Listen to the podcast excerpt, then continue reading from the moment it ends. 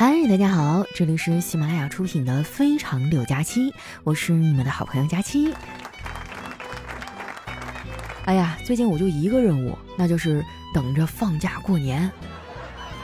因为我们领导说了，我们除了春节和国庆之外，小的节日呢就不放假了，因为成大事者不拘小节。他宣布完这个决定之后啊，全场鸦雀无声。看我们没人搭理他呀，他就继续 PUA 我们啊，在那滔滔不绝讲了一个多小时的狼性文化，试图给我们打鸡血。拜托，这都什么年代了，已经没人吃他这一套了。后来啊，我实在忍不住了，对他说：“领导，你讲的真精彩，但是你要求狼性竞争，有没有想过狼它是不吃饼的？”领导被我怼得哑口无言，摔门就走了。领导走后啊，丸子凑过来说：“佳琪姐，你也太勇敢了，这话你都敢说。”我说：“丸子呀，你知道吗？人这一辈子，无论你是飞黄腾达还是普普通通，最后都是要死的。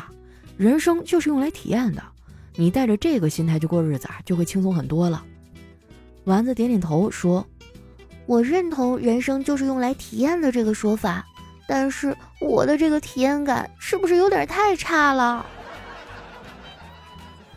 我觉得丸子有点消极了，那怎么能这么想呢？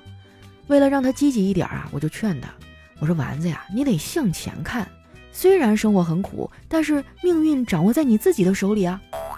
听到这儿哈，丸子冷笑了一下，哼，自从我明白了命运掌握在自己手里这个道理之后，我就知道我这命运啊，算是完蛋了。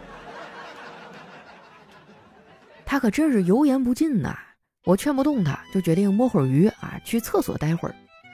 不得不说呀，厕所真的是我们社畜的好伙伴。别的地方厕所叫厕所，我们办公楼里的厕所那叫工作避难所。没想到啊，我刚到厕所还没来得及蹲下呢，领导就在工作群里说啊要开会，让大家在会议室集合。没办法呀，我就只能拿着笔记本啊进了会议室。那天的会啊，开得特别没意思啊，听得我是昏昏欲睡。小黑呢，在我旁边玩手机，我看他一点都不困，眼睛里啊，甚至还闪烁出了些许的光芒。我就忍不住问他：“黑哥，你为啥不困啊？我咋这么困呢？”他笑着说：“嗨，你听领导讲话了吧？”我说：“你怎么能这么不尊重咱们领导呢？你都不知道他有多不容易，骂人都骂出咽炎来了。”好不容易等到会议结束啊，结果开完了之后呢，领导不让大家走，说下面啊我们继续开中高层领导会议，其他人员可以先回去工作了啊。然后就只有我一个人离开了。正好，反正我也不愿意开会。之前呢，看有一个脱口秀演员说啊，剧本杀游戏呢就和开会一样，都是坐在一张桌子周围啊开始叨逼叨。我觉得啊，他只看到了现象，没有看到本质。这两种活动还是有差别的啊，开会呢是演戏赚钱，而剧本杀呢是演戏花钱。我趁他们开会的功夫啊，就开始研究中午吃啥，还没研究出来呢，他们就散会了。领导从会议室里出来啊，直接走到我的工位面前，上来就问我：“小赵啊，你有驾照没有啊？”我说：“有啊。”他又问我：“那你有车开吗？”哎，我当时激动坏了。我心想，是不是看我最近业绩不错，要给我配一辆车呀？我赶紧回应说：“没有啊，我哪有钱买车呀？”领导说：“太好了，呃，我违章了，你借我刷十分呗。”然后啊，我就眼巴巴的看着他呀，把我的驾照给拿走了。领导走了之后呢，我就忍不住跟丸子吐槽了几句。丸子听完感慨的说：“哎呀，我发现人都挺能屈能伸的。”当你不爱一个人的时候，你会分手；但是当你不爱上班的时候，你却仍然在上班。原来世间的苦难并不是不能忍受，给钱就行。我无奈的说：“你这话说的，我也不想上班啊，可是不干活就没饭吃。”丸子听到“饭”这个字儿哈，立马就精神了，问我中午啊想不想吃火锅。于是那天中午呢，我们俩就去吃了海底捞。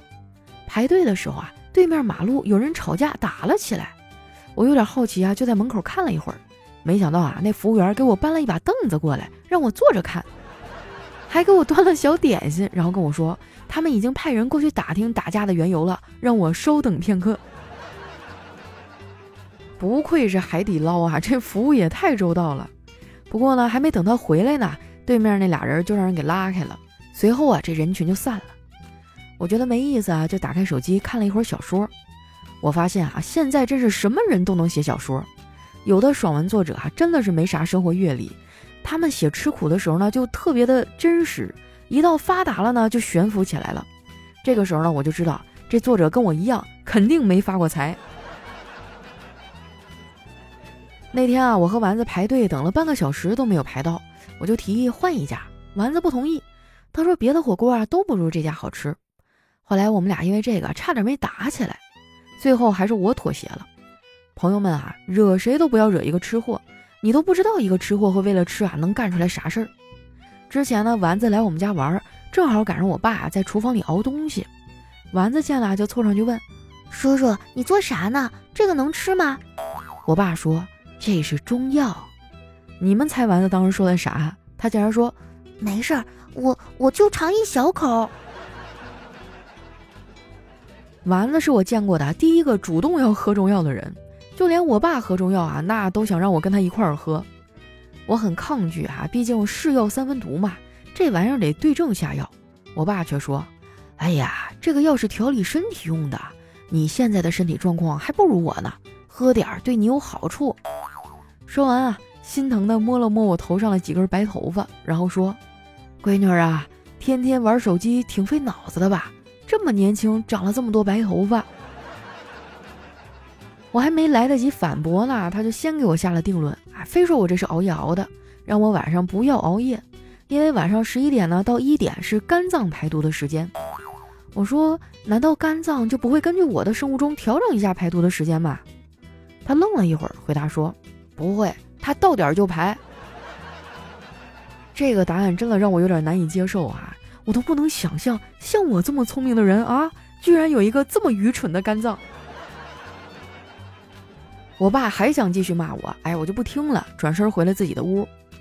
也不知道老头是真糊涂啊，还是装糊涂。我熬夜伤肝不假，可是他喝酒对肝脏的伤害更大呀。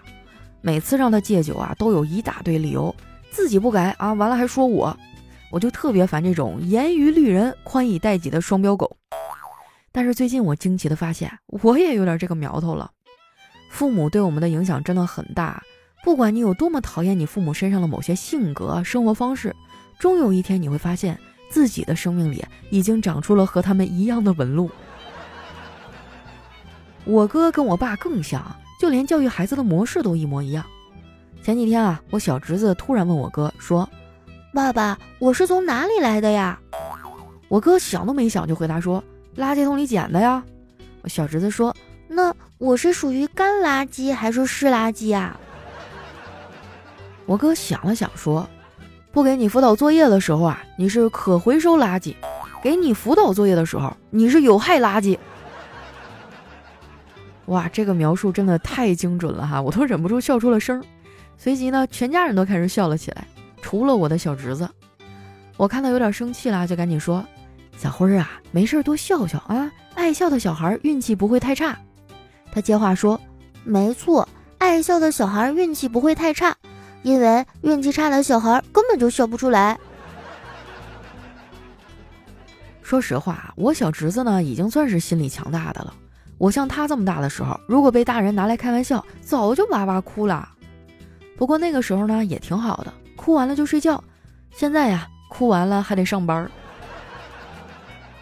不瞒你们说呀，那个时候我隔三差五就得哭一顿，大多数时候呢是被我妈给揍哭的。这个女人啊，打孩子下手可重了，我这大腿根儿就没有不轻的时候。我最怕的就是考试，因为我就没考好过。每次考完试啊，我都会非常的高冷，因为别人在激烈的讨论答案是 A 还是 B 的时候，我却想不通为什么自己选的是 C 啊。这种高冷的状态呢，一般只有在考试结束的时候会出现。平时啊，我就是个人来疯，人越多我越欢实。刚上班的时候呢，我还有点讨好型人格，总想帮人干点啥。后来我发现这样不行，很多人啊都有一种错觉，就是你跟他好好说话吧，他就以为你好说话。连摔了几个跟头之后啊，我就学聪明了，在不熟的人面前，我都会表现得很高冷。不过啊，我感觉我可能是有点过了哈。别人给我介绍男孩的时候，我也会保持这种高冷的状态。跟人家聊天，聊着聊着啊，就会出现已读不回的情况。我感觉啊，我如果再保持这种女王范儿，将来死了之后啊，会被流放到天堂里手机都没有信号的地方。那可就太惨了，到时候双十一、双十二都抢不过别人，好东西都让别人给买走了。不过话说回来啊，现在各种的购物节真的太多了，每一次呢，大家都一窝蜂的去购物。我决定啊，明年我再也不乱买了。平时呢，需要啥我就买点啥啊，也不囤货了。想省钱呢，就用返利公众号丸子幺五零。咱们家听众应该都关注这号了吧？没关注的朋友赶紧关注一下啊！返利号丸子幺五零，就是丸子的汉字呢，加上阿拉伯数字一百五啊。关注完之后记得把这个公众号置顶啊。咱们这返利号不仅网购能省钱，像你打车呀、加油啊、叫外卖啊都能领券。相当于关注了这一个公众号，生活的方方面面啊都能省钱。那今天我们的节目就先到这儿啦，我是佳期，喜欢我的宝贝儿啊，可以关注一下我的新浪微博和公众微信，搜索主播佳期就可以了。有什么好玩的段子呀，或者想对我说的话啊，或者是心情好、心情不好，遇到各种各样的事情啊，都可以留在下方的评论区，我们会在下一期节目里啊来和大家分享。那今天就先到这儿，我们下期节目再见。